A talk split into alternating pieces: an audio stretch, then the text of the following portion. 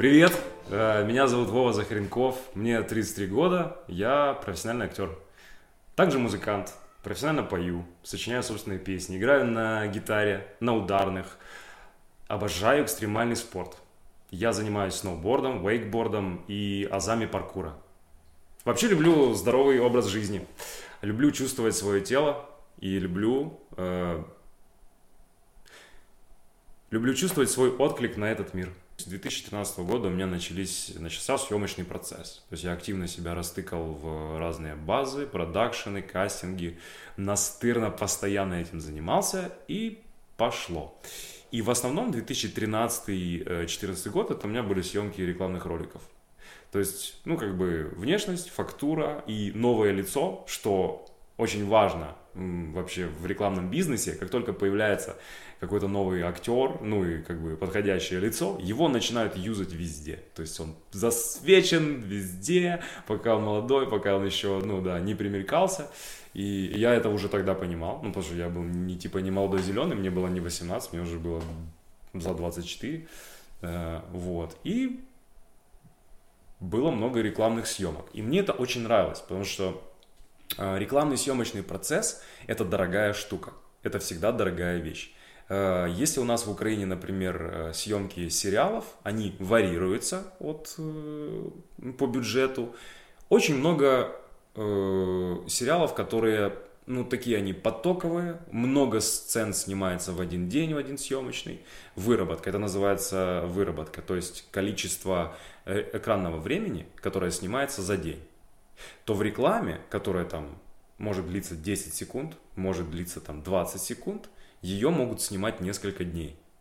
И каждый кадр, он настолько вот э, должен быть точным, красивым и идеальным по всему, по там маленькой какой-то вот Э, цветотень, поворот, доворот, движение в кадре. Все должно быть идеально. То есть, по сути, я сам для себя определил, что реклама – это э, оживший глянцевый журнал. То есть, вот тебе глянец, ты открываешь – красиво. То же самое реклама. Ты смотришь – красиво. То есть, тебя должно завораживать все. Тебя должно туда притянуть. И в этом специфика. То есть, ты работаешь… Эм, понятно, что все равно естественные твои эмоции – Э, твои чувства, они передаются через камеру зрителю, и ты веришь и сопереживаешь все равно человеку, который что-то чувствует.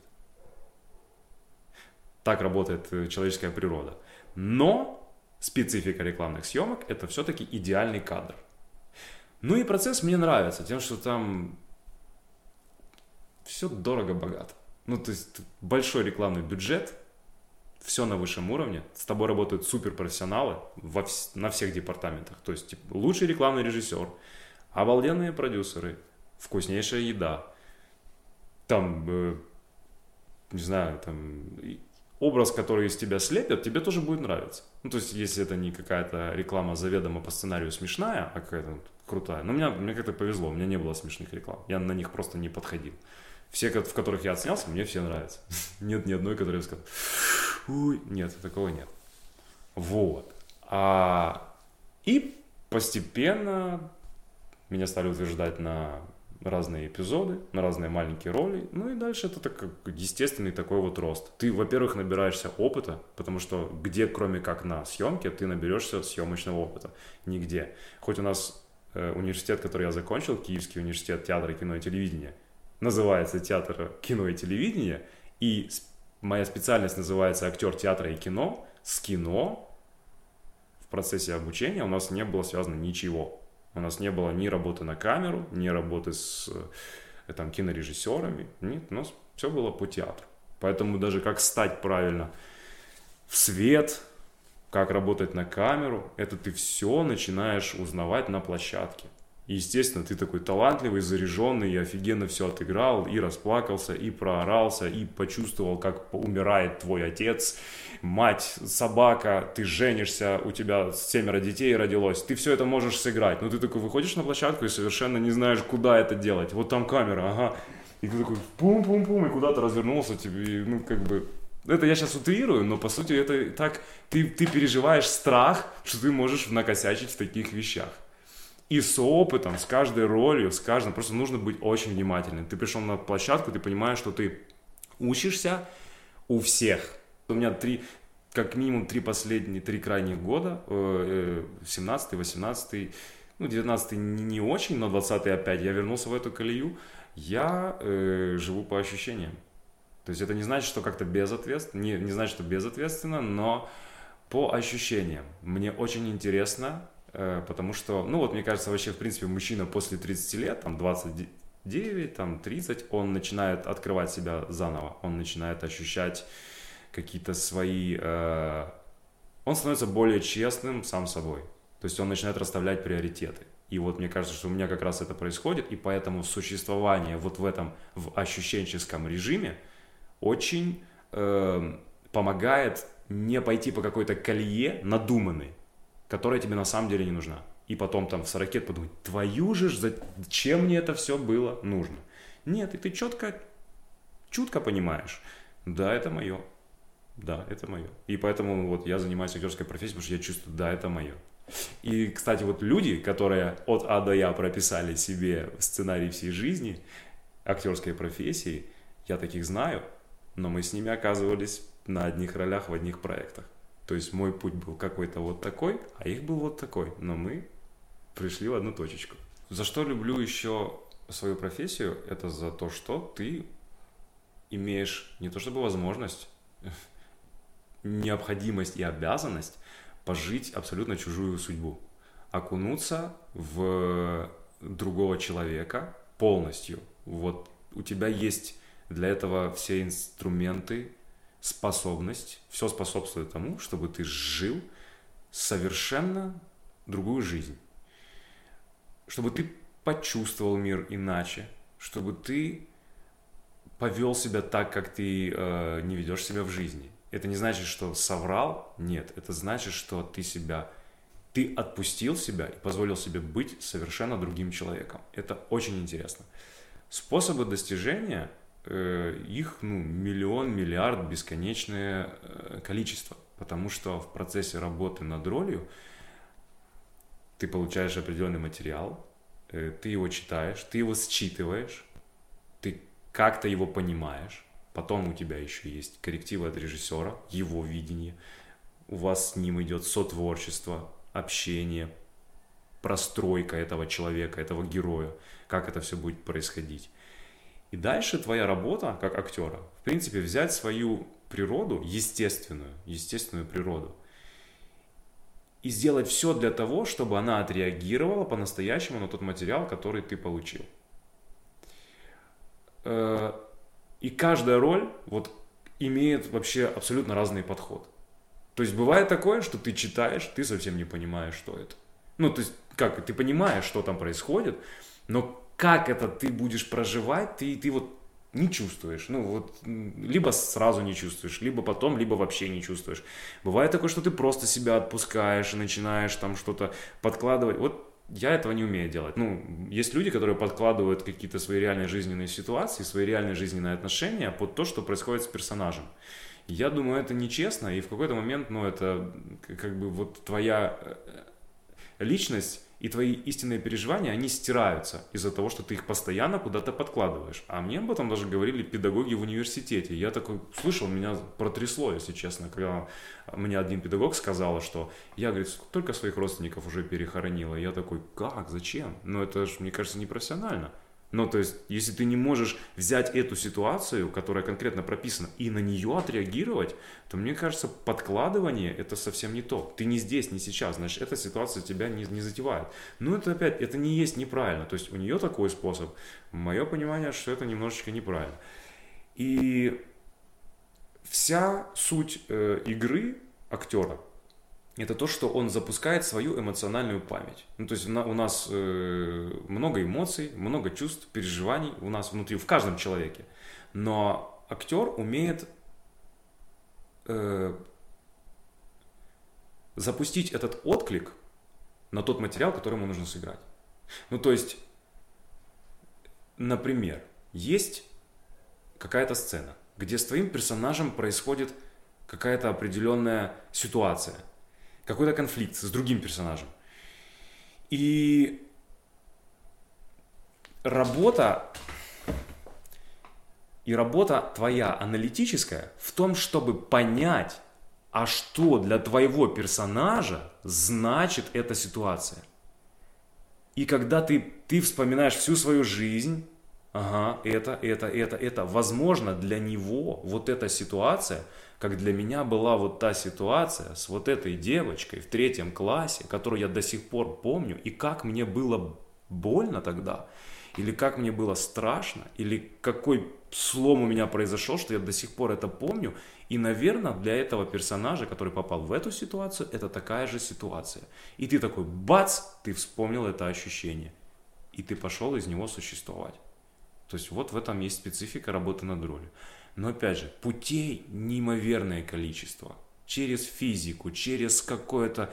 У меня персонаж один родился, он потрясающий потрясающий. Он в не очень дорогом э, сериале на канале НЛО ТВ, ну, по бюджету, но он офигенный. Э, то есть э, все актеры там молодые, прикольные ребята. Вообще про супергероев. Смешной сериал про супергероев. Про молодых супергероев, которые получили сверхспособности такие в стиле Misfits, если вы в курсе, зрители.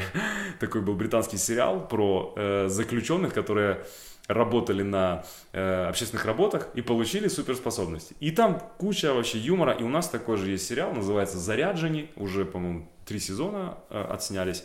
И у меня персонаж был некий олигарх, который гораздо возрастнее был, чем я. У меня там был сын. И у меня было две коротенькие сцены. То есть я появился там в конце первого сезона в двух сценах.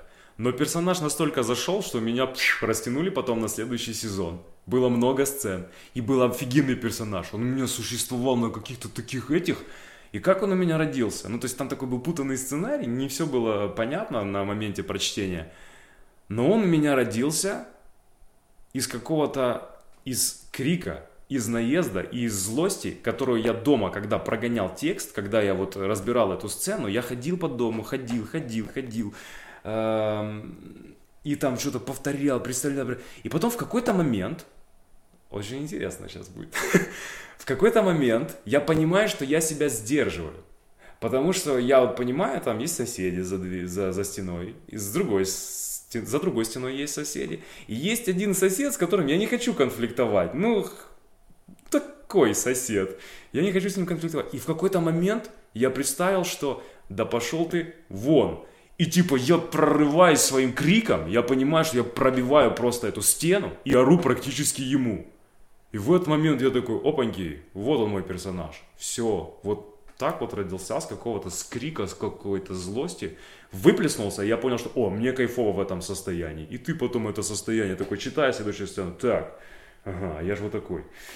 М-м, ну, поехали, и потом каждое уже, каждое предложение, каждое слово уже у тебя другое, ты абсолютно по-другому вообще функционируешь. Ты реагируешь, что ты сказал? Ты уже реагируешь по-другому на человека ты уже абсолютно становишься другим человеком. Вот ты был такой, а тут вот ты такой. Потому что ты понял, что тебе так классно. Ну так. Уже когда ты находишься под вниманием камеры, например, или там в театре ты играешь, да, внимание зрителя, ты уже, ну, не ты. Это тебя немножечко выводит в какое-то такое более возвышенное состояние, где ты ну, освобождаешься от, э, ну, вот как бы от, от себя. Не в каком-то шизофреническом плане, а в, как, в какой-то такой естественной практике, которая, в принципе, я думаю, очень полезна всем людям. Ну, то есть нам нужно учиться, не нужно, нет, слово нужно не подходит, э, очень продуктивно всем людям как-то так вести свою жизнь, чтобы в конце концов прийти к осознанности. То есть понимать, что с тобой происходит, что ты чувствуешь, и понимать, и не впадать во влияние там какой-то эмоции, какой-то ситуации и под влияние других людей. То есть гораздо продуктивней понимать, что да, я сейчас грущу. Или вот сам себе отвечаешь, я в агрессии. И уже ни водитель, ни маршрутки, ни продавщица, ни твой любимый человек ни в чем не виноват. Потому что если ты не осознаешь, что у тебя виноваты все. Ты злишься, ты там это, ты, ты бум-бум-бум, там, ты, ты колки как ешь. А когда ты осознаешь, ты такой говоришь, я раздражен, давай поговорим потом. Ну и пошел разбираться с этим, потому что если конкретно человек виноват в том, что ты раздражен, ты говоришь, значит так, меня вот это, вот это, вот это задело. И вы с ним проговариваете, вот. Но момент вот этой осознанности, он как раз и происходит у актера, когда он переключается, вот момент переключения. Часто бывают прям, ну, может быть, может быть даже и твое состояние совпадает с ролью и с моментом, который тебе нужно сыграть, но там момент на таких, ну, оборотах, что ты, в принципе, ну, хочешь не хочешь, тебе нужно в него как-то впрыгнуть, тебе нужно как-то раскачаться. То есть, ну, если там какие-то такие события, не знаю, ну, возьмем не из моего опыта, а какой-то там, какой-то голливудский, я не знаю, фильм, где тебе нужно, ну, типа, блин, прожить эмоцию, когда на твоих глазах, там, не знаю, взрывается твоя планета. Ну, то есть это вообще ж такое, это очень сложно. То есть это не то, чтобы сложно представить. Представить, что ты чувствуешь в этот момент, очень сложно. То есть это прям какая-то такая эмоция, что никакой твой жизненный опыт тебе не особо поможет. То есть здесь... А голливудские актеры, они тем и крутые, что ты смотришь, ты ему веришь. То есть ты веришь ему, что это получеловек, полуандроид, ты ему веришь, ты веришь в то, что вот на его глазах происходит то, что происходит, ты веришь. Ты веришь, что он сейчас попутешествовал во времени, ты веришь. Вот люди это играют, люди вот обладают таким всем и органикой, и смелостью, и набором инструментов, чтобы до этого дойти. По поводу обязательности образования в актерской профессии, ну, я считаю, что образование должно быть обязательно. Но э, что это именно, то есть где ты этому обучаешься, ты или там э, актер какой-то, да, это уже другой вопрос. Ну, то есть каждому свое. Потому что абсолютных гениев, которые вот э, там где-то их заметили, они там пришли случайно на какой-то кастинг или еще что-то, ну вообще в мировой истории их очень мало. То есть это есть какие-то единицы, но и то, и то они все равно работают над собой они все равно учатся, они проходят какую-то определенную школу. Если это голливудские какие-то актеры таланты, они все равно работают с персональными коучами. В работе над какой-то ролью они все равно делают какую-то работу, а это и есть обучение. То есть совсем, когда ты э, просто продавец на рынке, да, и ты такой, я хочу сниматься. Ты заходишь в кадр, но ты не сделаешь просто в этом. Если ты мега талантливый, мега веселый, мега классный, мега крутой, но ты и зайдешь тогда только с этим образом. То есть ты зайдешь только в этой роли. Ты будешь таким вот таким, я такой продавец с рынка, вот тебе скажут, э, сделай нам, ну, ну, вот любой сейчас фильм какой-то там из мировой классики, не знаю. Ну, там, сыграй, как Марлон Брандон, например, Дон, это Корлеона, да? Вот сыграй крестного отца. А ты такой, у тебя и с речью вообще немножечко совсем, ты такие, что ты шокаешь, гэкаешь, и в принципе, а тебе надо совсем вот такую роль, но ты же ее просто не сделаешь. Но если ты не умеешь этого делать, если ты не прошел никакой процесс обучения, ты этого не сделаешь. Вот и все. И типа вот такой, да, вот таких ну, чуваков, обалденно классных, ты, тебя Дзидзю снимет в своем там э, третьем контрабасе, еще что-то. Ну типа ты, ты, ты где-то там посветишься, но только таким выходит фильм там Кристофера Нолана, и он покрывает огромную аудиторию людей. Выходит фильм Дэвида Линча, он покрывает очень узкую аудиторию людей. И не то чтобы там Нолан подстраивается, нет, он так мыслит и он так делает. И поэтому ты как актер думаешь, так, я понравился пяти людям, а этот скучал сидел. Блин, а почему? Что же делал не так? Что он скучал? А видимо ему вот это неинтересно но, возможно, его заинтересует кое-что другое. Я поделюсь с ним, ну да, вот в национальном плане, фоне, чем-то тем, что, что ему будет важно. То есть я скажу что-то сейчас, хотя вот тем же текстом, который одним и тем же текстом, но я попаду еще и в этого человека. Поэтому этот момент ну, очень важен. Когда мне задают вопросы там по поводу топ э, там назови три лучших фильма три лучших режиссера, пять лучших режиссеров, пять лучших актеров, актрис, сценариев, еще что-то там, саундтреков. Это очень сложно, как бы искусство в принципе субъективно. И э, один фильм, допустим, даже, даже два фильма, например, одного режиссера их нельзя сравнивать, потому что если он там снял один фильм в таком-то году, а потом спустя 10 лет снял другой фильм, хоть ты видишь общая стилистика, ты понимаешь, что это один и тот же человек, но все равно это абсолютно вот два разных произведения искусства, два абсолютно разных высказывания – вот. Но, конечно же, я понимаю, что есть знаковые личности в кинематографе, э, которые в какой-то момент просто меняли прям все. Вот они меняли индустрию, они меняли законы, по которым развивается вообще этот мир. То есть они создавали правила существования кинематографа и правила существования в кадре, правила развития сюжета. То есть это, это гений, по сути, это гений кино, которые э, делали то, чего никогда не делали для них, до них. То есть они брали камеру, да, они снимали кино, да, то есть это, это было. Э, снимали вот так, это было. Но все равно в своей работе они ухитрялись сделать что-то, что потом люди смотрели и говорили, гениально. Я не понимаю, как он это сделал. А он сделал это настолько классно, что это потом изменило, в принципе, индустрию. Ну, первый человек, который мне приходит э, в голову, это Стэнли Кубрик. Его подход к созданию фи- фильмов, мне кажется, еще ни один режиссер не то чтобы не повторил, он вообще не приблизился к этому. Есть потрясающая короткометражка, не, не короткометражка, это документальный фильм, который называется «Коробки», «Коробки Стэнли Кубрика». У него есть э, поместье, в котором он жил, там где-то в, в Британии, где сейчас живет его семья, там бывшая, ну, не бывшая, его супруга, дочка, по-моему, еще кто-то. И у него почти все это поместье забито коробками, в которых материалы, по, по, вот э, он работал над фильмом, и там просто нереальные, там тонны материалов.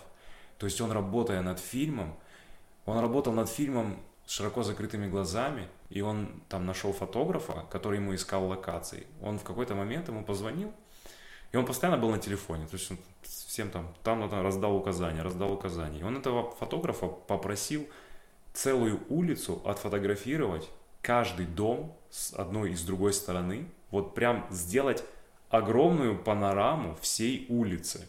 И чувак пошел со стремянкой, с фотоаппаратом, он там несколько пленок угробил. Он становился вот так вот, подходил к дому, с другой стороны на улице, залазил на стремянку на определенной высоте, делал фотографию, спускался, проходил 3 метра, ставил стремянку, поднимался, делал фотографию, и так он ему слепил огромную панораму улицы, это зачем-то ему нужно было. Вот для того, чтобы для работы над фильмом. Он потом вот так вот ходил, ходил, развесил в длинном коридоре, ходил вдоль этой панорамы, и он, он так выбирал дом. Он выбирал дом, возле которого потом э, Том Круз прекрасный будет там, это самое, будет сцена происходить.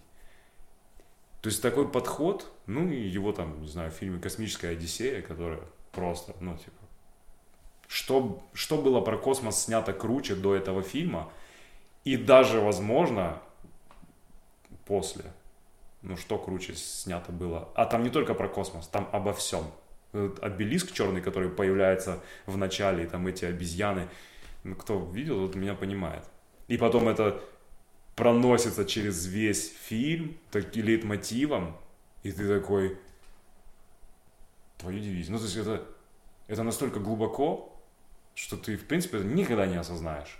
То есть ты поймешь как-то по-своему, но осознать тот комплекс, который был заложен в этот фильм, как и в любой другой фильм Кубрика, очень сложно. Поэтому Кубрик номер один. Потом еще по поводу знаковых режиссеров. Но на самом деле, если бы по хронологии, то первый был бы Чаплин. Но он, он был бы первый. Но я просто вспомнил Кубрика первым. Поэтому давайте тогда будет второй Чаплин, Чарли Чаплин, который... Э, ну, это, это все.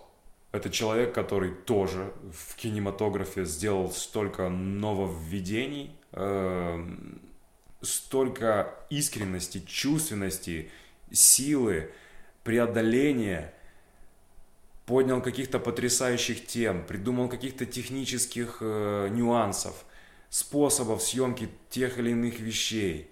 Да и в принципе он умел так рассказывать истории этими фильмами, что это вечное кино. Ну то есть ты сейчас включи любой фильм Чаплина, ты его покажи своему там ребенку э, шестилетнему, ребенку будет смешно, потому что там постоянно он падает и смешно ходит, но его все равно затянет этот фильм. Сколько уже лет прошло? Очень много. Поэтому Чаплин второй, Третий будет Стивен, не, наверное, Кэмерон, Джеймс Кэмерон, потому что Кэмерон ухитряется снимать один фильм в десятилетку, в пятнадцатилетку, но он тоже меняет индустрию. Например, ну, не знаю, даже вот просто, чтобы сильно не распространяться, он снял «Аватара», и он снял его на IMAX камеры, и у нас именно потому, что вышел фильм в Голливуде «Аватар», весь мир построил кинотеатры IMAX. Все, мы сейчас все идем и смотрим потрясающую картинку в кинотеатре IMAX. То есть это тоже очень важно. А, потом, наверное, наверное, Мартин Скорсезе. Это уже какой? Четвертый? Четвертый. Четвертый режиссер знаковый Мартин Скорсезе, потому что...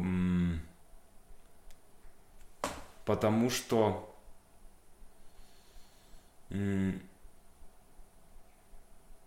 Большинство из человеческих взаимоотношений в стрессовых, тяжелых мужских ситуациях, которые происходят в кинематографе, они все уже происходили у Скорсезе.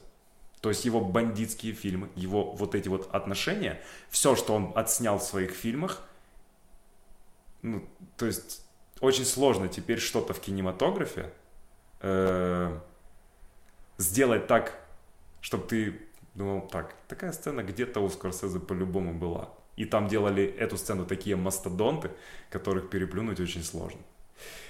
Но даже не поэтому. Э, лично для меня этот режиссер прекрасен тем, что когда-то он снял фильм, который называется «Последнее искушение Христа». Это фильм, который я всем советую посмотреть. Это лучшая экранизация вообще, не знаю, Библии, истории Иисуса Христа как человека, Христа как человека и его вот этой миссии, которую он нес через свою жизнь. Это потрясающий фильм. Это настолько смелый фильм.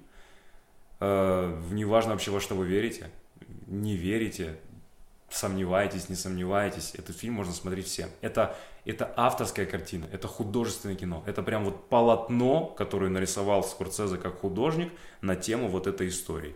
Там Иуду играет Харви Кейтель, а Иисуса играет Уильям Дефо которого я никогда бы не представлял бы в роли Иисуса, а он играет потрясающе. Этот фильм я смотрел уже раз пять, и по-любому еще буду смотреть раз пять. То есть это фильм, который я бы точно взял на необитаемый остров. Если бы мне не говорили топ-3 лучших фильмов, мне бы сказали, есть три фильма, которые ты, ты попадаешь на необитаемый остров, у тебя есть три фильма, которые ты сможешь там смотреть до конца жизни.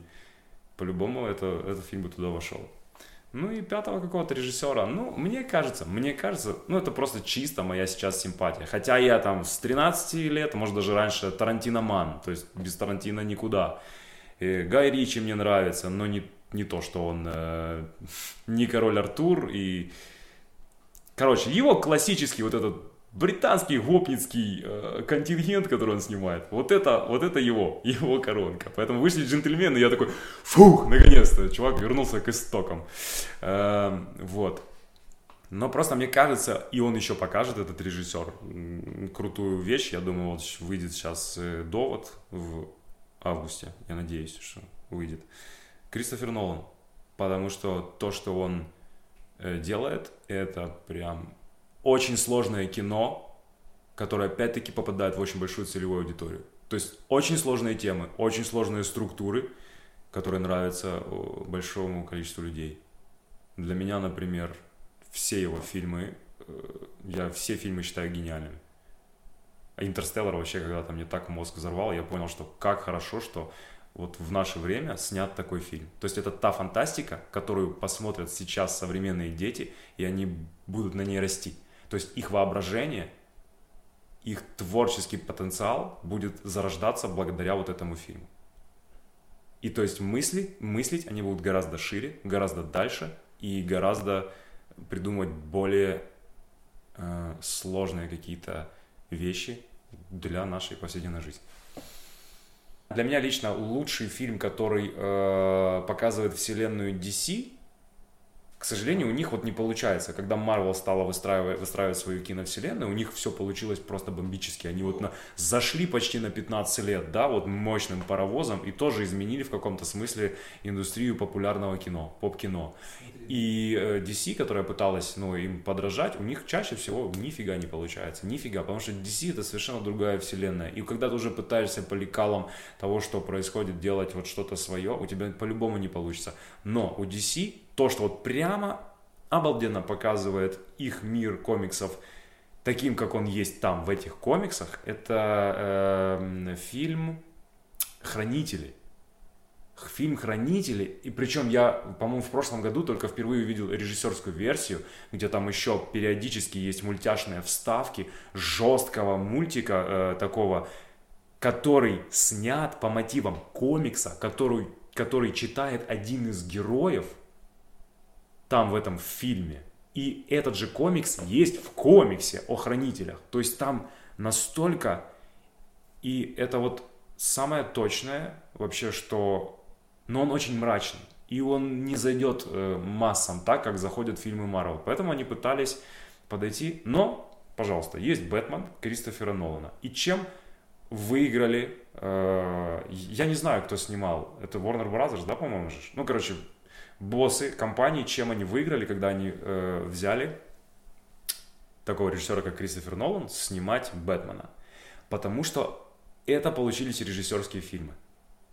То есть это франшиза, да, это вот э, такой вот мир, который нарис... прописан в комиксах. Да, это большая компания, да, это продюсерский проект, но все равно фильмы получились режиссерские. Это режиссерский взгляд, это режиссерское высказывание. И я такой, ну, класс. Ну, то есть, первый, супер.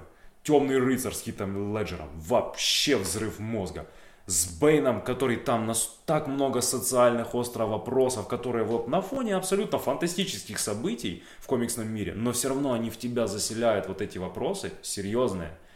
И это ж, это ж и настолько стилево, и как это все сделано. И, ах, ты понимаешь, это то, чего не хватает, кстати, последние уже очень много лет, чего не хватает э, франшизе Звездных войн я прихожу на каждые Звездные войны просто потому, что я люблю этот мир с детства, ну, Звездные войны. Но я прихожу и ем я, не ем, пью, не пью, спиртное, пепси-колу, водичку, я все равно засну.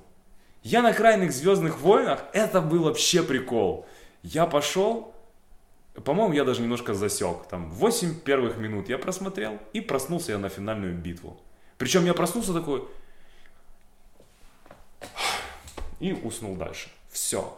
Ну, просто потому что выносят меня. Ну, просто там нет ничего. Там есть дофигища бабла. Там есть потрясающие спецэффекты. Лучшие спецэффекты. Я такой, да, базара нет. Ну, то есть, я понимаю, что это труды сотен людей, которые сделали лучшую графику, которая вот существует на данный момент. Но все, типа магии не происходит. Погружение в историю не происходит. Мне абсолютно вот так вот на всех героев и их переживания, и им тоже. Ну, то есть я вижу актерам очень сложно. Они там играют то, играют это, играют это, но они такие, твою мать, твою мать, твою мать. Предлагал же Вуди Аллен посниматься, предлагал бы, сейчас бы проживал прекрасно, жил, чувствовал, а здесь на зеленом фоне этот ожил, этот умер, этот не умер, опять, вот так все перекрутилось. Почему мне жаль этого человека, почему мне этого не жаль? Здесь сейчас взорвалось количество людей, как две населения планеты Земля, а я такой дальше полетел. Ну, то есть, понимаете, вообще нет ничего.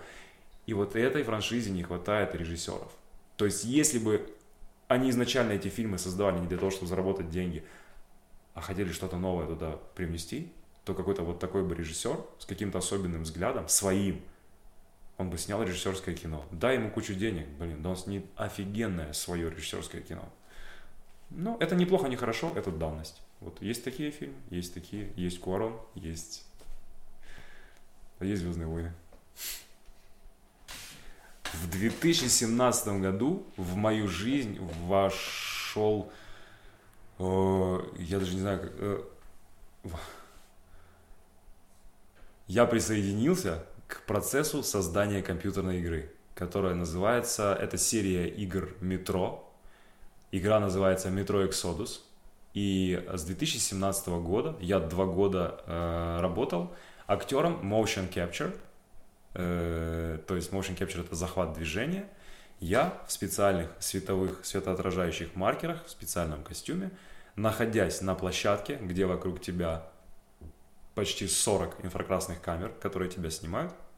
Ты существуешь в этой площадке, ты там что-то играешь, программа тебя ловит, считывает и превращает в компьютерного персонажа.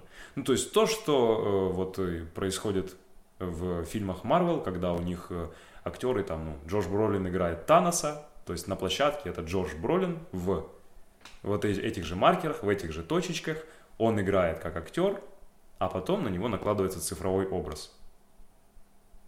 И вот этот опыт у меня есть. И я так благодарен вообще, что меня судьба привела, потому что, наверное, э, это то, чем я горжусь вообще, что я вот этим позанимался и продолжаю заниматься в, жизни, что у меня есть возможность э, получить этот опыт.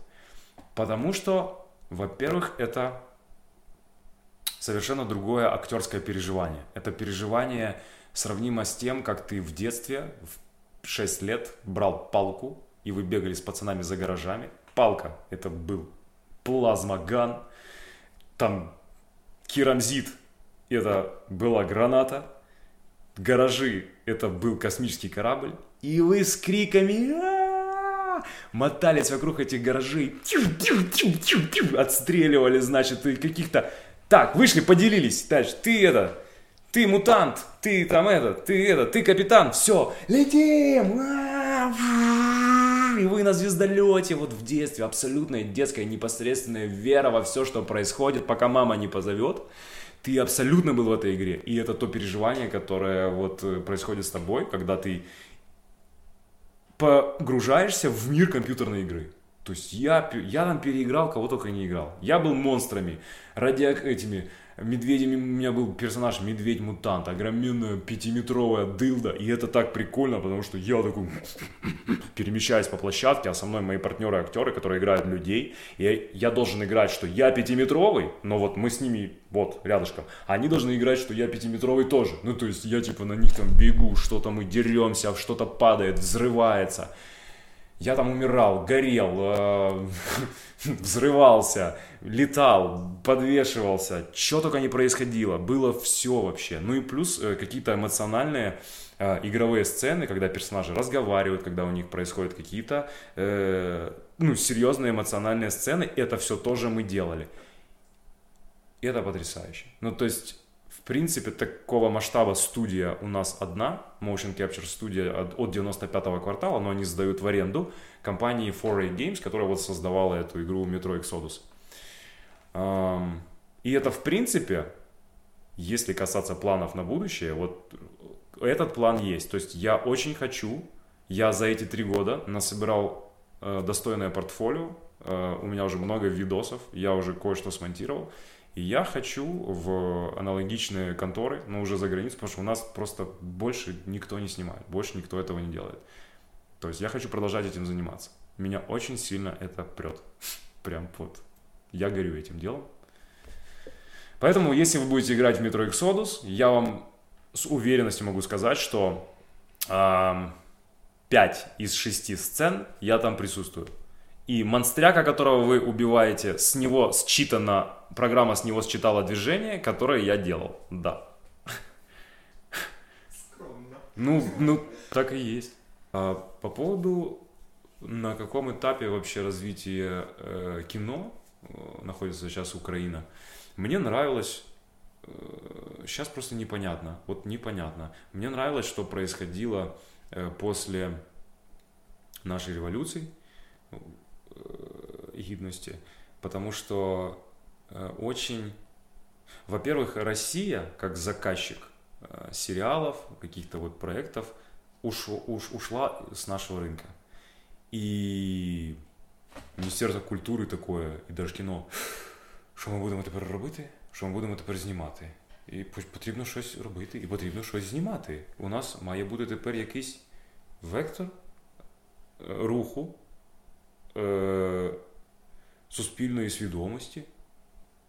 И мы двинулись в каком-то направлении. Вот очень большое количество фильмов было одобрено, выделились деньги. То есть запустился процесс, да и на самом деле очень много даже сериалов каких-то вот телевизионных, э, на которые чаще всего ну, молодые люди не обращают внимания, но бабушки э, на кухнях смотрят. Ну, то есть не смотрят, они знают этих актеров, они переживают этим историям. То есть каждому своя целевая аудитория. Но и среди сериалов вышло очень много таких, которые ты понимаешь, что ну это уже, это уже интересно. Э, и то, что я посмотрел вот крайне на карантине с Пейматы Кайдаша, канал СТБ, это такое обалденное попадание вообще во все. В, в роли, в персонажей, в историю, в... Ну, короче, я не могу выделить там какое-то слабое звено, Может быть, где-то можно придраться там к картинке, ну вот как э, картинки, что я имею в виду? Ну вот цветокор, какая-то там э, глубина кадра. Ну то есть это, это если очень придалбываться, если очень. Например, срав, сравнивая этот сериал с True Detective, там, с каким-то зарубежным сериалом, да, с реальным настоящим детективом. Или там еще с каким-то. Но это прям очень я придолбался. Потому что во всем остальном сериал прекрасен. Я его посмотрел запойно за одну ночь. Э, я знаю этих актеров всех, я их люблю, обожаю, передаю привет, потому что вы прекрасны. Вы сделали великую вещь, меня зацепило. Вот. Также «Перші ластівки» э, я просто не смотрел, смотрел какие-то кадры, но я знаю, что это классный продукт. «Жмурки» вышел, «Пижмурки», э, прикольный сериал детективный, тоже смотрел кусочками, полностью не посмотрел, но это уже какое-то качество. И еще вот то, что много-много стало сниматься фильмов, ну, не стоит говорить о конкурентоспособности с зарубежным фильмом, потому что, ну, никто не конкурент Голливуду в мире – есть какое-то особое французское кино, интересное. Есть особое немецкое, интересное.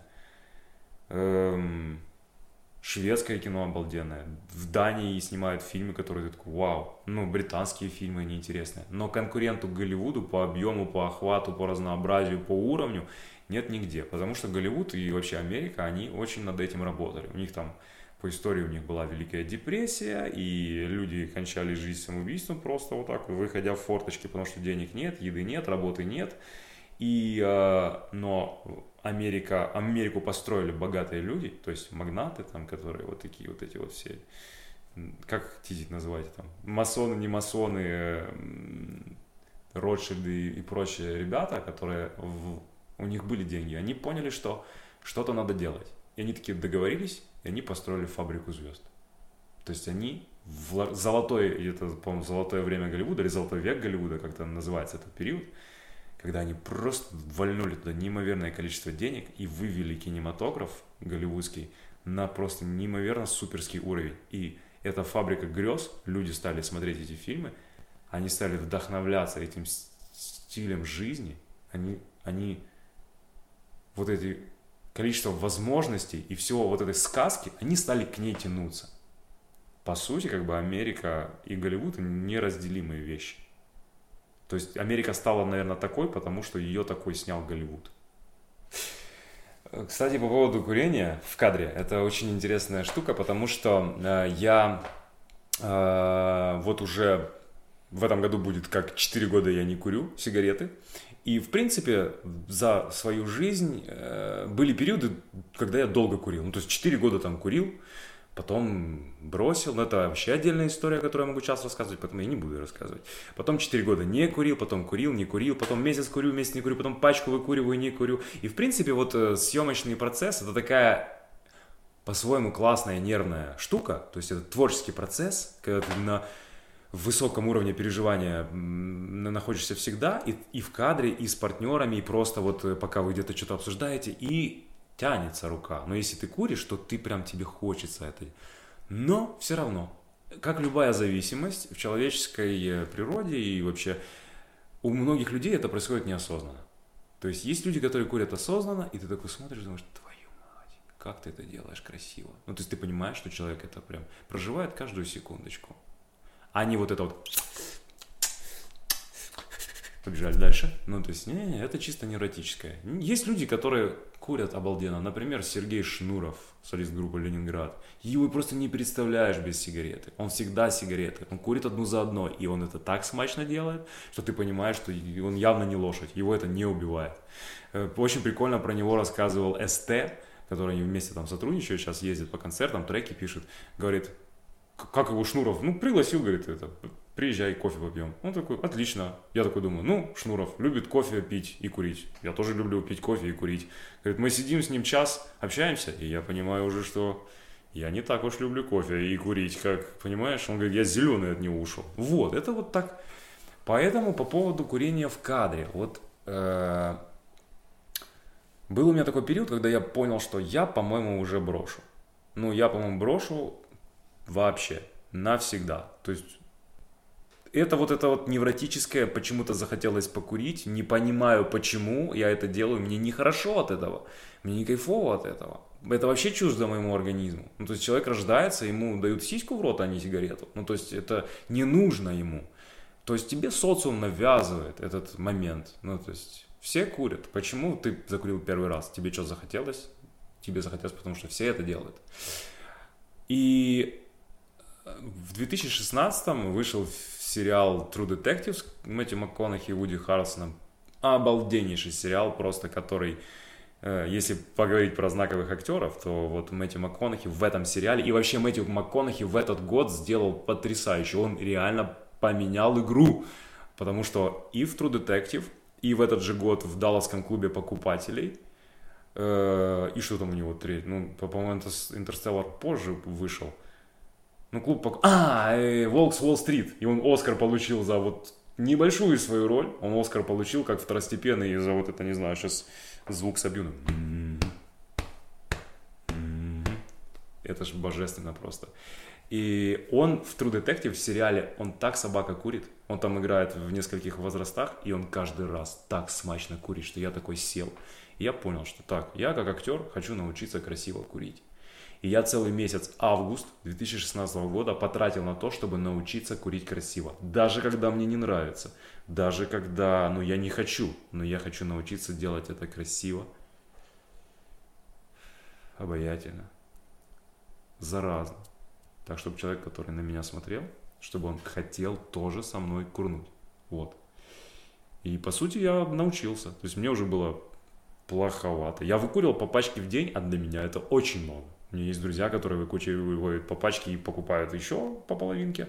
Для меня было это очень много, но вот я научился и забросил. Поэтому у меня есть этот навык. Если мне сейчас скажут закурить реальные сигареты в кадре, мне кажется, у меня будет какой-то момент отторжения организма, но я думаю, что я специально проведу над собой работу для того, чтобы это сделать. То есть я как-то подготовлюсь, и для роли, я вообще для роли, для роли, для хорошей готов вообще на все. Мы когда-то шутили с ребятами, по-моему, с актерами, так вот, что-то в проброс, а, по поводу гомосексуальных отношений. Ну, типа, сыграл ли бы ты гея? И кто-то там, кто-то сказал даже, что нет, кто-то засомневался, кто-то отшутился.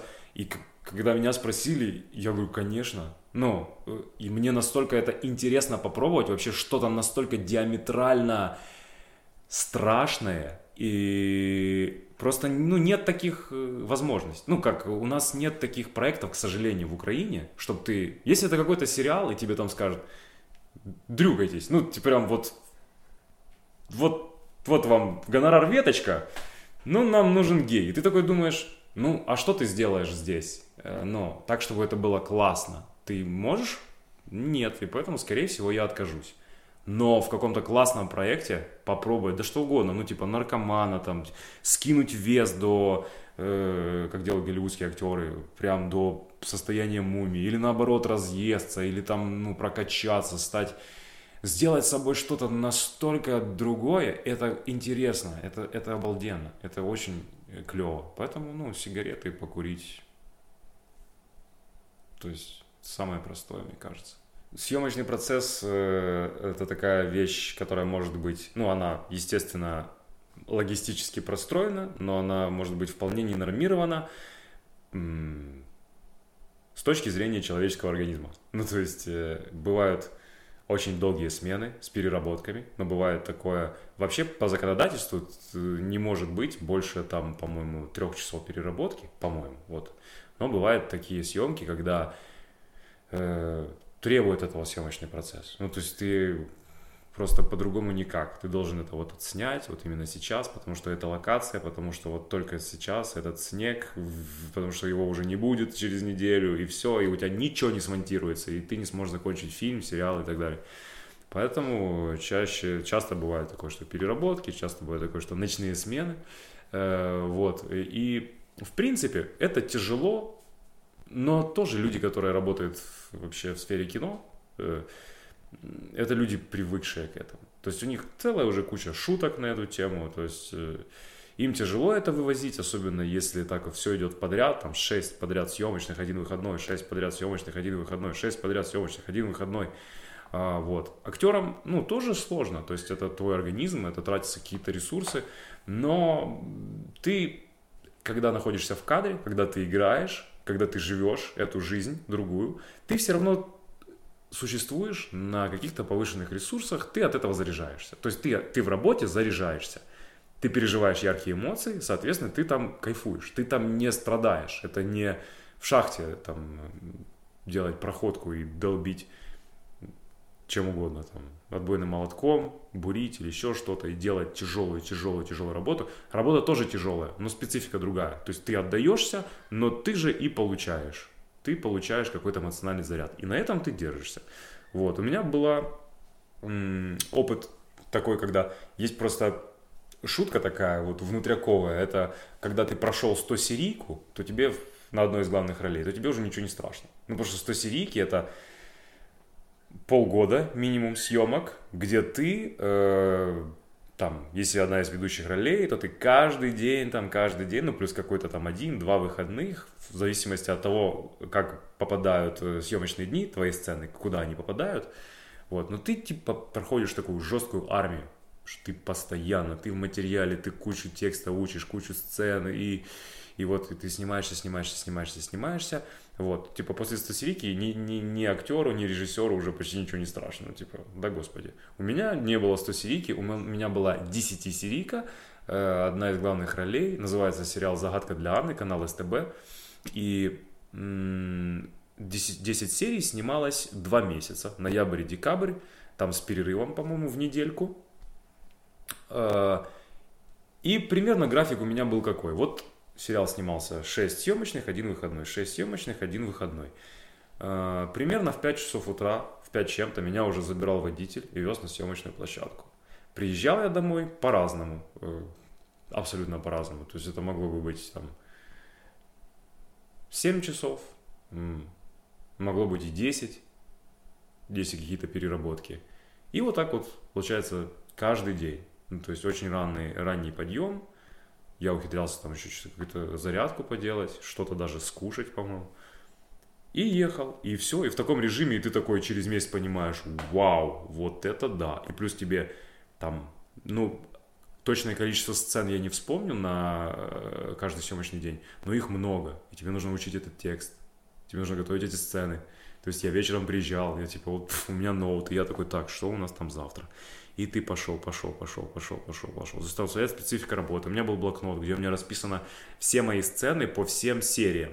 То есть, чтобы я знал, что с моим персонажем происходит по ходу сериала, потому что сцены, когда снимаются, ну, то есть, они снимаются в разнобой. То есть, нет прямого порядка.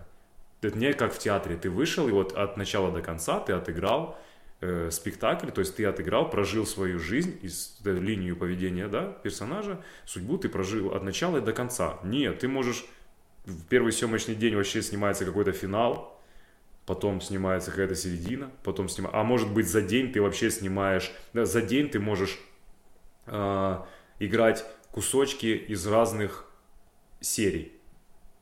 И вот для этого есть блокнотик, по крайней мере я так делал, когда я такой, ага, сейчас эта сцена, ага, это я еще ей не признался, а этого еще не понял, а вот этой жести у меня еще не произошло, значит,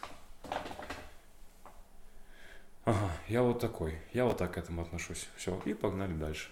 Мой педагог, э, мой мастер курса, покойный уже ныне Николай Николаевич Ружковский, человек, который меня, э, ну, в общем, он, он открыл меня как э, вот творческую личность в каком-то плане. Так вот, он говорил, что, ребята, говорит, по-честному говорю, если вы можете не заниматься этой профессией, уходите.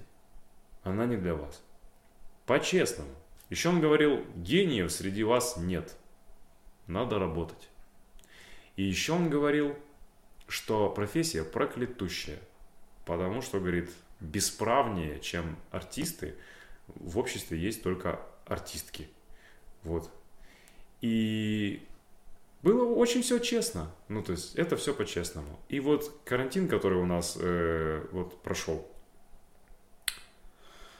страшная формулировка. Первая волна карантина, потому что все мы типа игнорим эту мысль, но ждем вторую волну.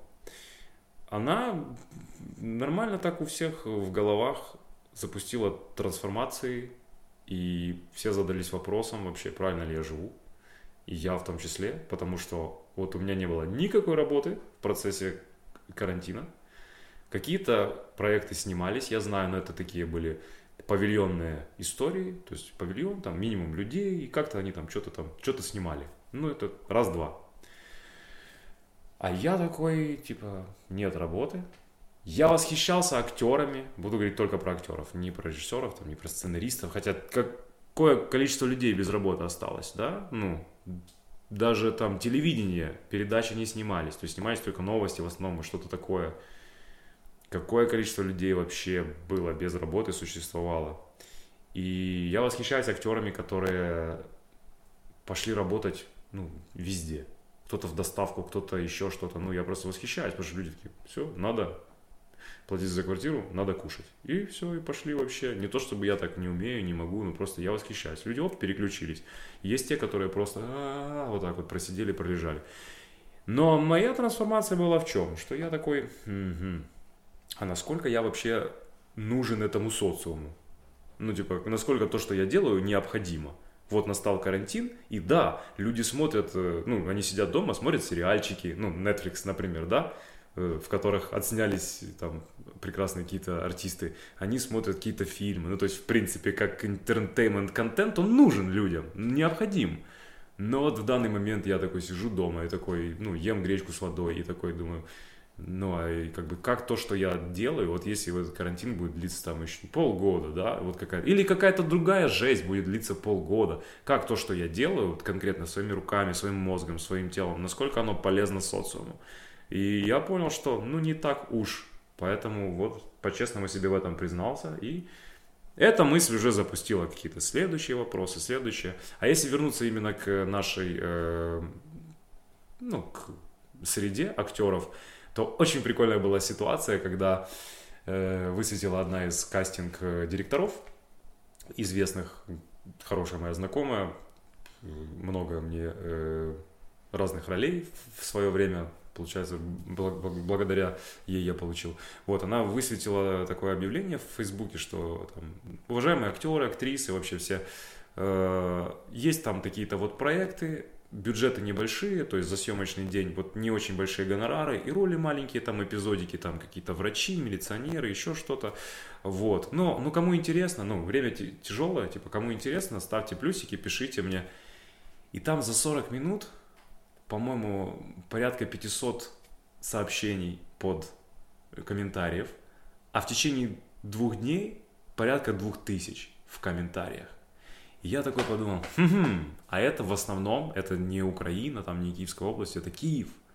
И я такой понимаю, что, опа, ну вот я типа вот в какой я компании оказываюсь. Вот такой, вот такое размышление. Есть офигенный э, фильм, э, в котором я снимался, называется «Шляхетні волоцюги». Это комедия, музыкально-комедийный боевик, там про Львов 39 -го года, очень куча смешных персонажей, такой вообще, таких комедий еще у нас в Украине не снимали. Как-то он так прошел очень странно, ну знаешь, непопулярно прошел. Но, но и в принципе это такой фильм, как оказалось, он в принципе не, не для всех. Он такой специфическая комедия какая-то, очень специфическая. Я советую посмотреть, посмотрите, рекомендую, реально, что вот, чтобы, чтобы вы поняли, ой, а в Украине такое снимали, оказывается. Э, так вот, э, я понимаю, что, ну и даже этот фильм, никто вот на этом карантине, да, вряд ли будет кто-то смотреть, пересматривать, а уж тем более деньги мне за это не капнут. Вот в чем проблема. Есть, конечно, в э, тут есть в кинематографе, когда вот выходит какой-то фильм, и ты смотришь, когда какой-то актер сделал какую-то потрясающую роль, и ты думаешь, блин, я бы хотел это сделать. Ну, уже по факту, по факту. Потому что так э, хочется сыграть что угодно. Ну, то есть, что угодно классно. То есть, может быть какой-то незаурядный персонаж, но судьба его забрасывает в такие э, перипетии, что он проживает просто неимоверную судьбу. И это уже будет интересно. Э, было вот три года подряд, у меня я активно начал заниматься экстремальными видами спорта, там, то есть у меня была не мечта, у меня было предчувствие, что я сыграю супергероя. Ну вот прямо у меня было предчувствие, что вот я тупо, я готов к этой роли. Ну то есть супергерой, суперзлодей, ну, то есть человек, который способен осознать свои суперсилы, ну я в это готов э, поверить, ну и передать это по-честному, по-настоящему. То есть мне нравилось, как не знаю почему, но вот вспомнилась именно эта роль и этот актер. Как Майкл Фасбендер в «Людях Икс» первый класс играл этого Магнета. Ну, то есть Фасбендер, который офигенный драматический такой актер, мужик такой, вот он, и когда он, как он играет суперспособность.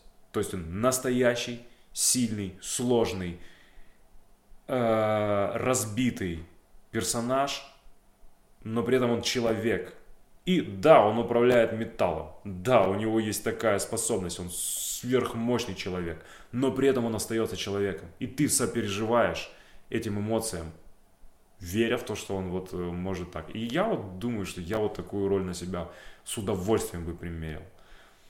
Э, вот. Вот так. Актер, актриса – это очень зависимая, э, зависимая профессия. То есть тебя утверждают, ты снимаешься тебя утвердили на роль в театре, ты играешь. Заменили тебя на кого-то, ты не играешь. Соответственно, ты не удел. Бывает такое, что вот много снимается проектов, ты никуда не подходишь. Просто не, не потому, что ты не талантливый, не потому, что ты плохо играешь. Нет, ну просто вот нет таких персонажей, где ты вот точно бы попал. А возможно, у тебя какие-то качества человеческие э, не позволяют тебе как-то вот так пристроиться, потому что это все равно э, какие-то социальные группки людей, где ты либо свой и обаятельный, и все хотят, чтобы ты с ними работал. И опять-таки это совсем не связано именно с талантом и с твоими возможностями. Потому что обалденно сказал Скрябин, э, сказал когда-то в интервью, що ти можеш бути просто найталановитішою людиною, ти можеш бути просто супер талановитим, супер класним. Але основне твоє завдання е, переконати всіх інших, що ти класний. От це основне. Ну ти можеш писати класні пісні, доки ти не переконаєш всіх, що це дійсно круто, що це дійсно, вот это вот самая основная э, работа. Поэтому многим актерам не хватает, наверное, вот этой пробивности, про, такого мощного движения в плане того, что да, вот я здесь, и я вот так, и я вот такой. Но и это тоже никогда не работает и не является гарантией того, что ты будешь востребован, что ты будешь, тебя будут снимать, что ты будешь всегда удел. Поэтому вот в этом, почему мой педагог и говорил по-честному, что профессия проклятущая, реально. Умеете заниматься международным правом, занимайтесь международным правом. Умеете строить дома, стройте дома, потому что дома, дома всегда нужны людям. Всегда. Когда вот в мою жизнь вошел экстрим, спорт и вот прочие безумства, я поменялся, и роли у меня пошли соответствующие. То есть они были абсолютным отражением того, какой личностью я являюсь. Э, когда меня э, утвердили вот в музыкально-комедийный боевик, я там, ну, как бы я просто подурачился на самопробах и подурачился настолько хорошо, что режиссер сказал, о, я понял теперь, какие вот эти будут персонажи. И дальше, как бы, все, я просто развивал этот дураж, ну, и выглядел, и потом оно, ну, оно получилось классно, ну, то есть я дурачился на всю катушку. И э, кастинг, э, Аня Одинец, которая меня нашла, она сказала, Вовка, так я думал, ты я думал, ты всегда снимаешься, ну, в комедийных. Ты ж, тебя же всегда на комедийные роли берут. Я говорю, первый раз в жизни меня сняли в такой роли. Ну, я первый раз в жизни играл в комедии и играл комедийного персонажа. Она, серьезно? Да ты ж такой. Я говорю, а ты первый человек, который мне говорит, что я такой. То есть я этого сам о себе не знал. Ну, то есть, что я умею так, оказывается, и в кадре это будет органично, это будет смешно. Я никогда в жизни, когда приходил на какие-то комедии, у меня никогда не получались эти пробы. Просто там вот все сошлось. И материал, и персонаж, и я, и все как-то сложилось. Вот. А так, в принципе, ну, очень долгое время я транслировал вот такой, не знаю, как это сказать, энергетику э, доброго, внимательного, любящего, э, позитивного, хорошего, надежного мужчины, и вот такие были у меня роли, то есть там отцы молодые, любящие, любящие мужья такие, ну, спокойные, уверенные, и не сладкие, и не, не тюфяки, нет, вот просто вот, вот прям, знаешь, класс, вот, вот какой хороший, замечательный, то есть любая мама хочет себе такого зятя, вот такие у меня были, Бандюки тоже были, но с бандюками как-то так тоже странно. Но я всегда с какой-то такой модельной бородой, ну, более-менее ухоженный, знаешь, я такой, ну, типа... И когда я смотрю сам на себя, ну, типа, мне нравится, что я поснимался, что у меня была работа, что попробовал эту роль. Но если по-честному, я иногда смотрю на себя со стороны, я думаю, ну, блин, чувак, ну, ты какой-то сильно сладкий, ну, получаешься. Ну, типа, все делаю нормально, как делаю, мне нравится. Но, конечно, мне бы хотелось, возможно, чтобы либо я был немножко на другой роли, либо на моем месте был какой-то другой человек. Потому что по самой роли нет вообще э, понимания, почему этот человек сюда попал. Ну, то есть, у него вроде бы на лице написано, что, блин, ты, тебе здесь не место. И сейчас кто-то услышит из э, людей, которые меня утверждали на эти роли, они скажут, ах ты скотина, тебе еще не нравится. Нет, дело в том, что, ну, мне нравится. Мне это нравится. Но я вот этот не понимаю, как со стороны, какие мне роли даются лучше. То есть это всегда какое-то совпадение материала, меня и, и как это все получается. Ну, герои, ну, то есть это, это всегда какие-то позитивные. Ну, то есть сволочей у меня, у меня были вот реально вот эти бандюки, они всегда какие-то благородные получаются. Ну, то есть просто получается. Потому что я не знаю, как быть э, вот прям скотиной до конца. Ну, то есть всегда есть какая-то боль, и всегда есть какой-то переломный, надломный момент, который меня привел к этой ситуации.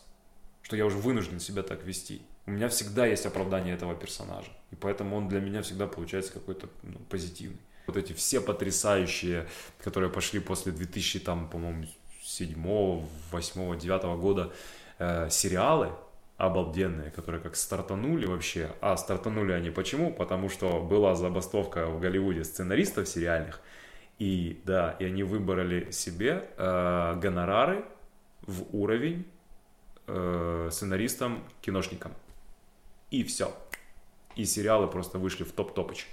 И поэтому, когда ты смотришь сериал, ты, ты наблюдаешь за актерами, и ты учишься у них. То есть ты у них учишься. У меня в жизни, ну, понятное дело, ну, то есть много, так, повспоминать, у кого чему я научился, вот первое, что приходит в голову, это первая моя линейная роль э, в сериале Ликар Ковальчук, у меня там был такой персонаж прикольный, Дмитро, такой заряженный парень, бывший атошник, работал фельдшером скорой помощи. Вот такой вот герой, вот реально герой-герой. Хотя у него там по истории было много чего. У него была и оказалось, что у него есть ребенок, о котором он не знал, и есть любовь, с которой они встретились спустя годы. То есть много драмы, слез. Я там и плакал, и страдал. Все было, все было, и спасал людей постоянно. Так вот, актеры, с которыми я работал, более опытные, чем я, э, они меня учили вот ты тупо приходишь, первый съемочный день, по-моему, я помню, я там в кадре, и я вижу, что, ну, мы там, я такой, ага, ну, сейчас немножко, это, что, текст прогоним, да, вот перед, перед съемкой, да, пока там свет выставляется, все.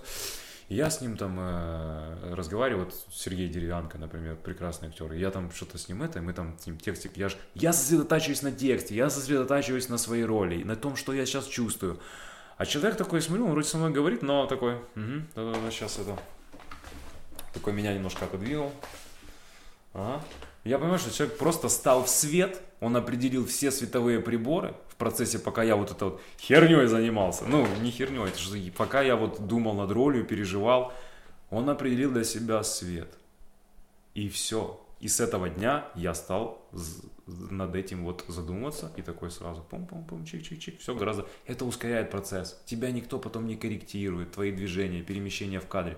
Все, вот такая простая штука более какие-то яркие такие э, примеры. Например, мне посчастливилось съездить в Москву э, и увидеть э, на сцене еще живого Янковского, Олега Янковского, который играл в спектакле Шут Балакирев в э, Линкоме.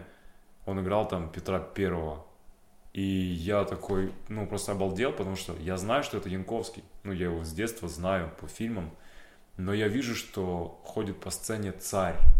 Он говорит как царь. Он смотрит как царь, он смеется как царь, улыбается, он сидит как царь. Я вижу реально на сцене Петра Первого. Причем я, я понимаю, что это Янковский. И это вот в моем мозгу вот как-то вот как он это делает. И все, и ты такой начинаешь анализировать. А что он?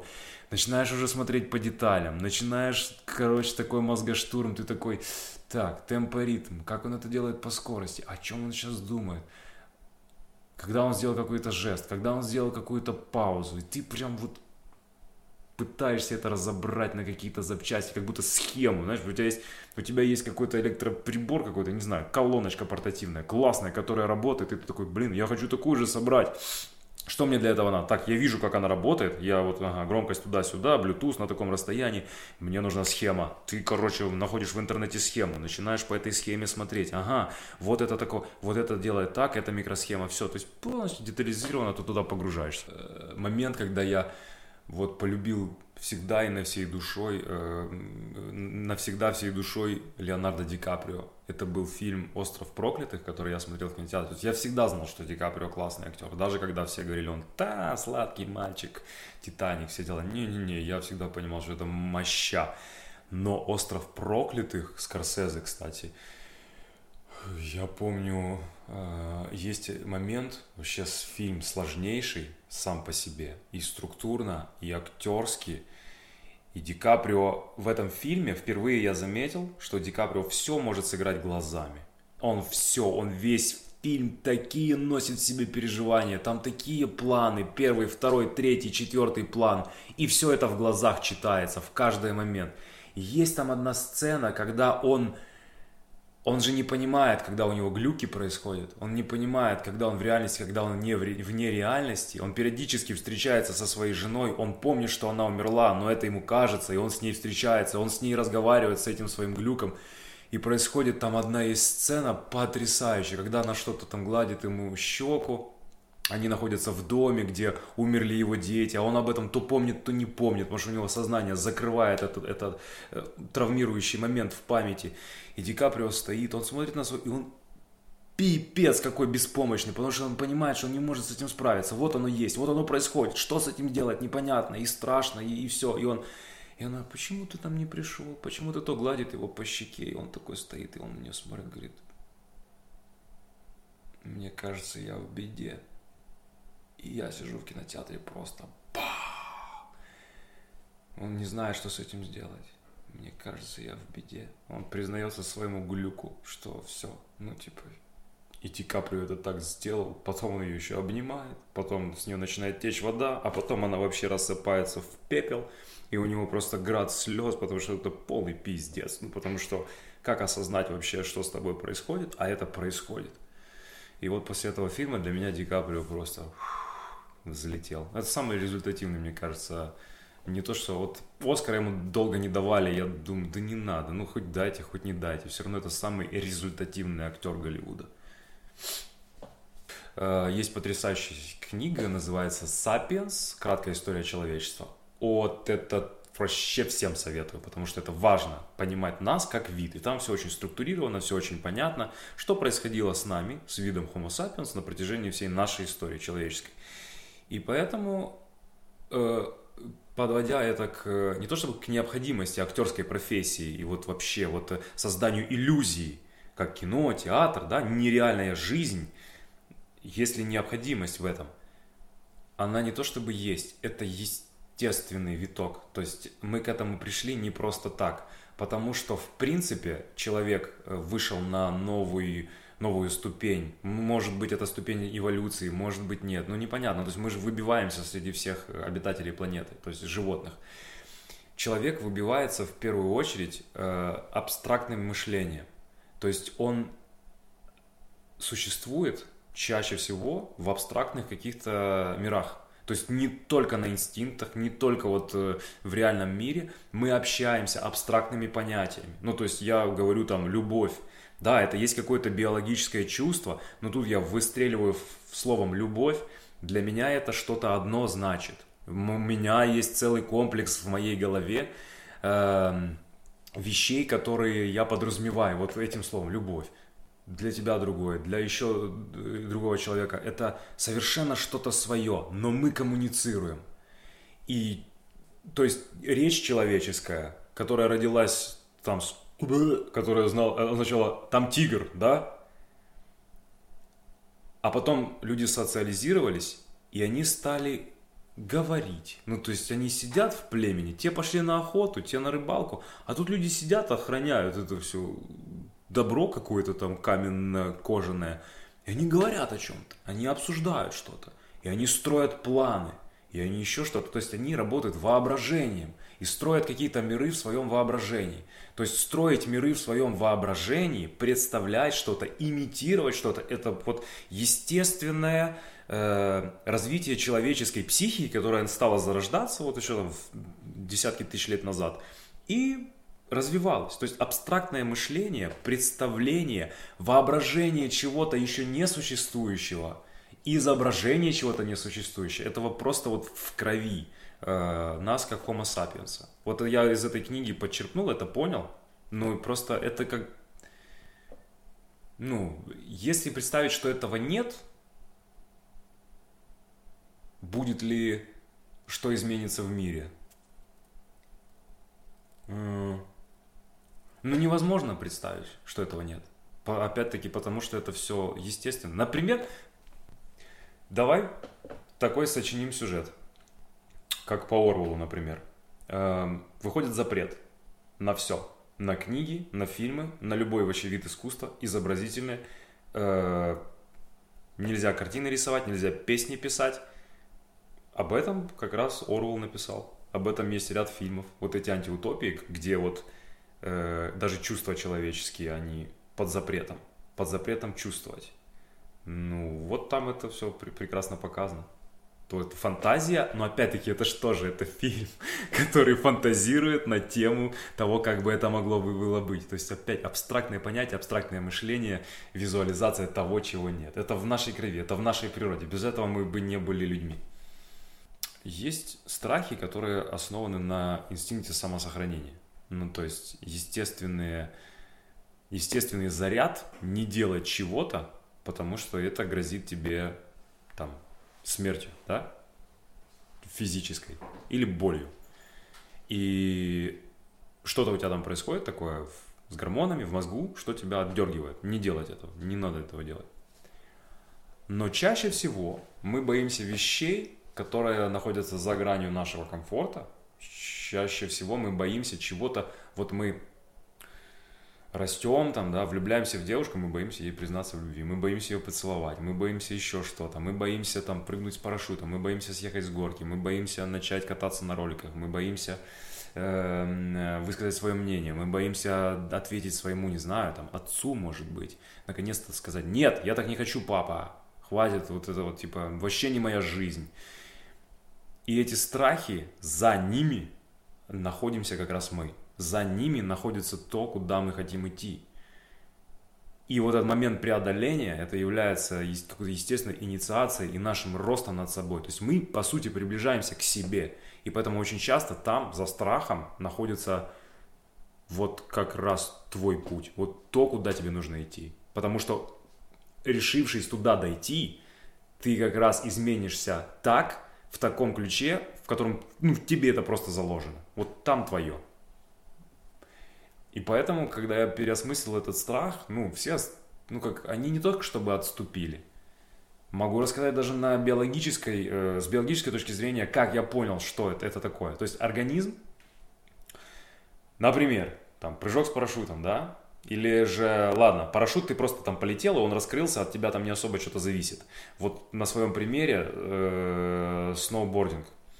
Ты становишься на борт, твою первый раз, как это страшно, и второй страшно, и третий страшно, но ты, чем дальше ты делаешь более сложные вещи, маневры, учишь какие-то там э, финты, еще что-то, начинаешь ехать быстрее, начинаешь меньше тормозить, начинаешь меньше сомневаться, то есть ты эту границу страха немножко отдаляешь, отдаляешь, отдаляешь, отдаляешь, отдаляешь. И э, что вот этот страх? Это опять-таки вот вброс гормональный, который для твоего мозга, он еще Твой мозг еще никогда не ощущал этого, и он не знает, что с этим делать. Но на самом деле твой организм уже подготовил тебя к тому, что ты собираешься сделать. Ты собираешься прыгнуть, ты такой, мне страшно! Это и есть адреналин, с которым ты не знаешь еще, что делать. А ты просто решись и прыгни. Но только не безрассудно, ты такой, блин, да я готов. И пошел и сделал. Все, вот это уже будет рост, преодоление себя, поэтому вот я теперь к страху так отношусь. Чаще всего за страхом находится именно мое очень яркое желание. В общении тоже мы очень боимся всегда что-то сказать лишнее. Почему? Потому что куча каких-то социальных настроек у нас там в голове, что это нельзя, не принято, это неудобно, будут осуждать. Э, я, так не делаю, я же не такое.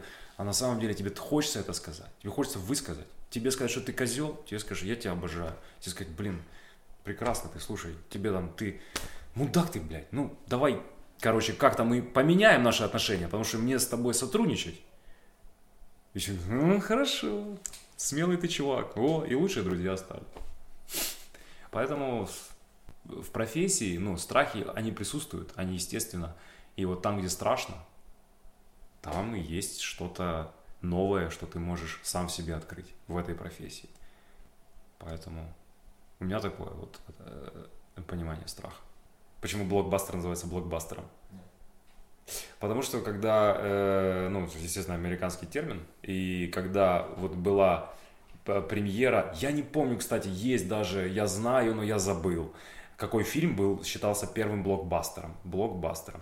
У них же э, кварталы это блоки, ну, разбиты на, на блоки. И вот когда была премьера этого фильма, что весь этот блок, весь квартал, ну, просто люди очереди стояли, в каждом закуточке, то есть на каждой улице, улицы были заблокированы людьми, забиты людьми. То есть люди в кинотеатры стояли в очередях, чтобы попасть на сеанс. То есть в очереди они стояли там целый день, и кварталы были забиты. Блокбастер. То есть фильм, который собирает огромную очередь. Соответственно, потом э, большую кассу. Э, вот. Э, кинематограф э, современный, да и вообще, ну, развитие кинематографа напрямую зависит от э, развития мышления, скорости мышления людей и, э, и интересов. Вот что модно, что остро э, в социуме, какие вопросы обсуждаются, на какие вопросы люди э, склонны думать. И это пропорционально сразу же зеркалится в кино. То есть концепция мышления человеческая, э, которая доминирует вообще вот в мире, в обществе, она же отражается в кино. Потому что кино создается людьми. То есть люди, они немножко, чаще всего фильмы немножко что-то предугадывают. Бывает, что они эм, показывают реальность, но немножко, э, вот мне сказали очень прикольную штуку когда-то, э, но это про, про театр, что театральная сцена это это увеличительное стекло. Это не зеркало, это увеличительное стекло. То есть там все то же самое, что в жизни, но ярче. Все то же самое, что в жизни, но острее. Обычные человеческие отношения и проблемы, но они сильнее показаны. Точно так же в кинематографе. Это и в историях, и в сценариях – происходит? Ну, что происходит? Ускоряется все. Если вы посмотрите фильмы прошлых лет, прошлого столетия, я не знаю, там, э, там все медленнее. Э, там все как-то в каком-то смысле подробней. В актерской игре э, люди сосредотачиваются совершенно на других вещах.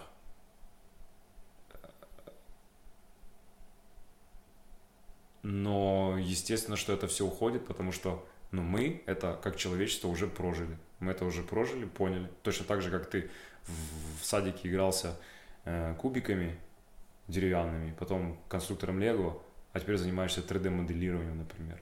То есть, естественно, это твой естественный рост. рост. Ну и также вот любое молодое поколение, дети, они уже растут на гаджетах, они уже с планшетом, начиная с двух лет, там творят потрясающие вещи – Соответственно, кинематограф, который будут снимать эти дети и будут смотреть эти дети, он будет совершенно другой.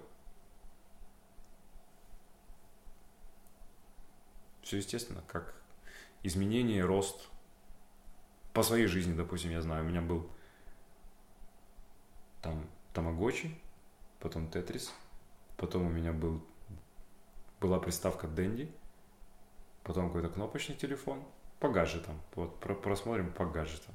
Ну и сейчас, типа, такой кусок пластмассы, в котором у меня есть все. У меня есть доступ к каждому человеку на планете, если я захочу. Прямо здесь и сейчас, в секундочку. А, вот.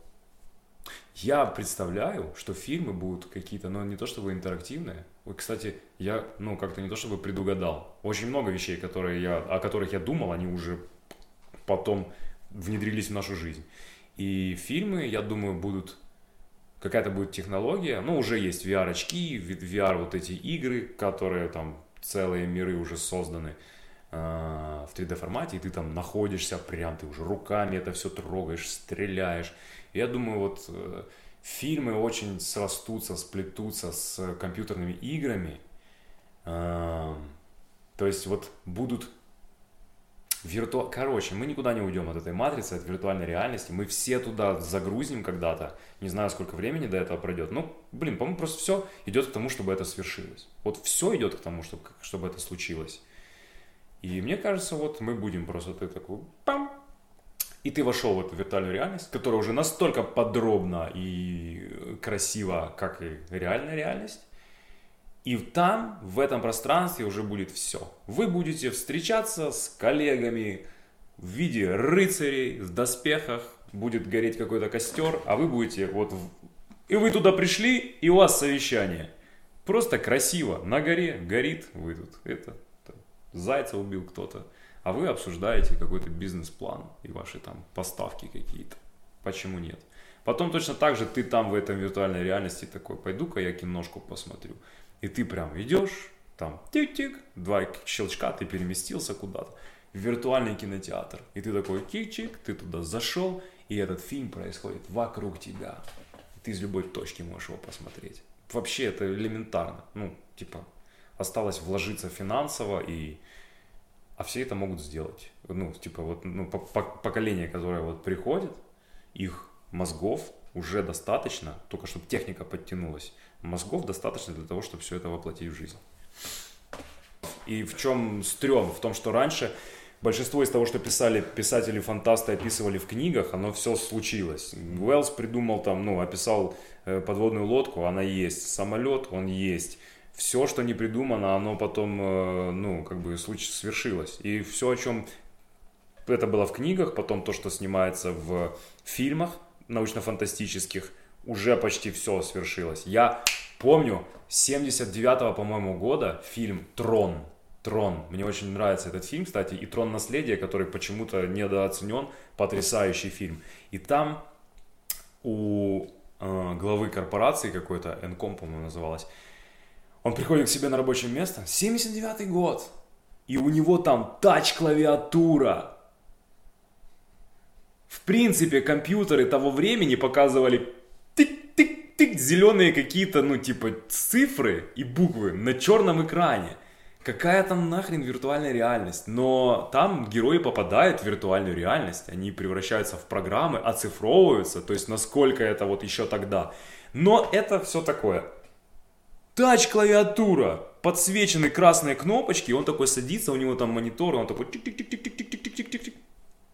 Вот чем меня взял наследие. Но меня он взял историей. Она там для меня прям абсолютно какая-то шекспировская история.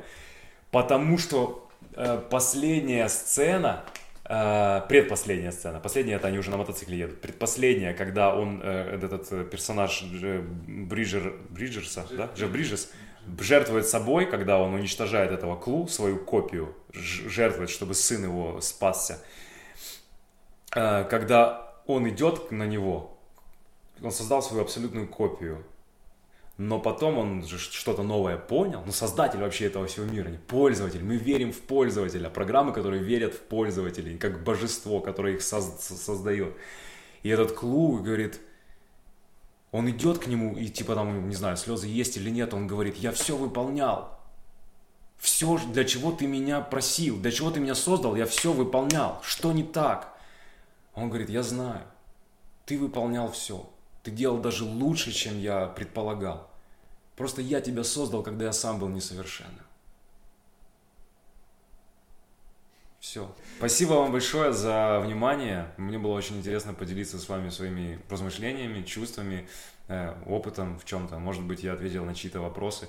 Может быть, э, просто было интересно побеседовать. Э, спасибо большое. Открывайте себя каждый день, потому что вы, вы меняетесь, мир меняется, и нам всем нужно как-то сосуществовать. Открывайтесь изменениям, это вот, наверное, основной посыл который я хочу э, транслировать.